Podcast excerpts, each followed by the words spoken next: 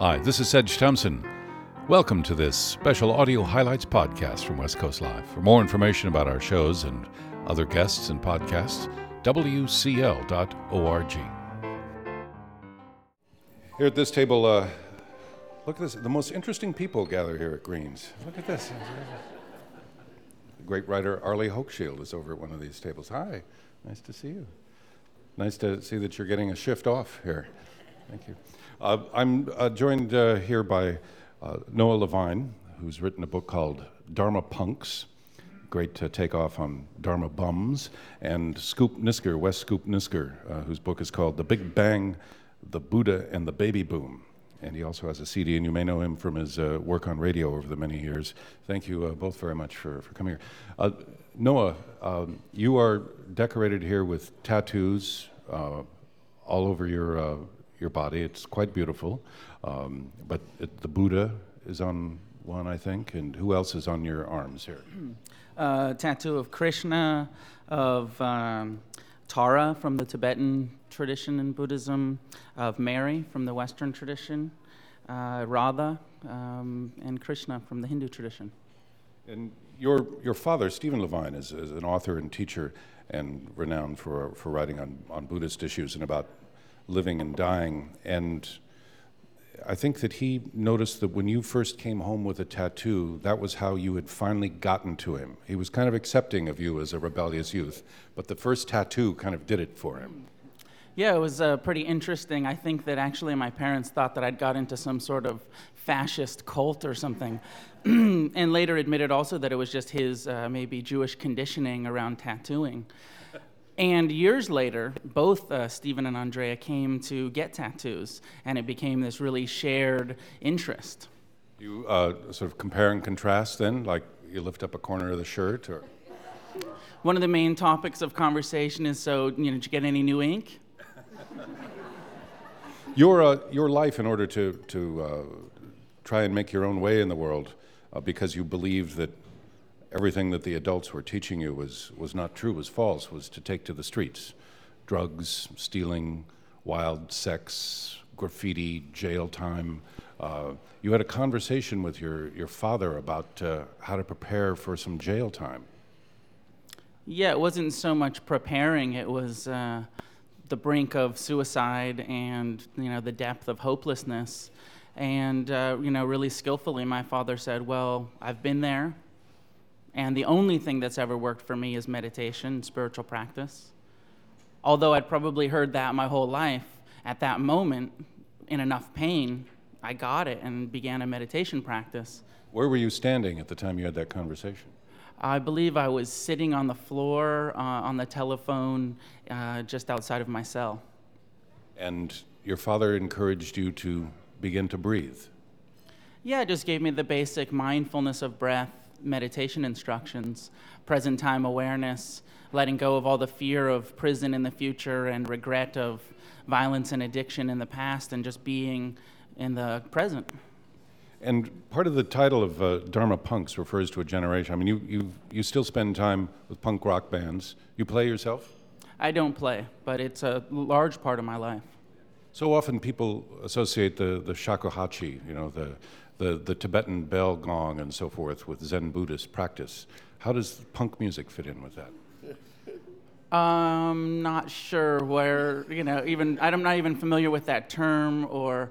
Uh, I think that for me, Buddhism and punk rock are both founded on seeking freedom, on looking for answers to, you know, the, the, the questions of life punk rock sees really clearly the oppression and inequality and you know problems in the world, as does Buddhism. Uh, Buddhism tends to answer, you know, give some solution and offer some practices to find freedom from that suffering that punk rock often doesn't come around to. So, how long have you been uh, sort of off the streets or healed, or do you see this uh, a continuing process in your life? Certainly a continuing process. Um, I've been practicing for about 15 years now since that experience uh, while I was institutionalized at 17.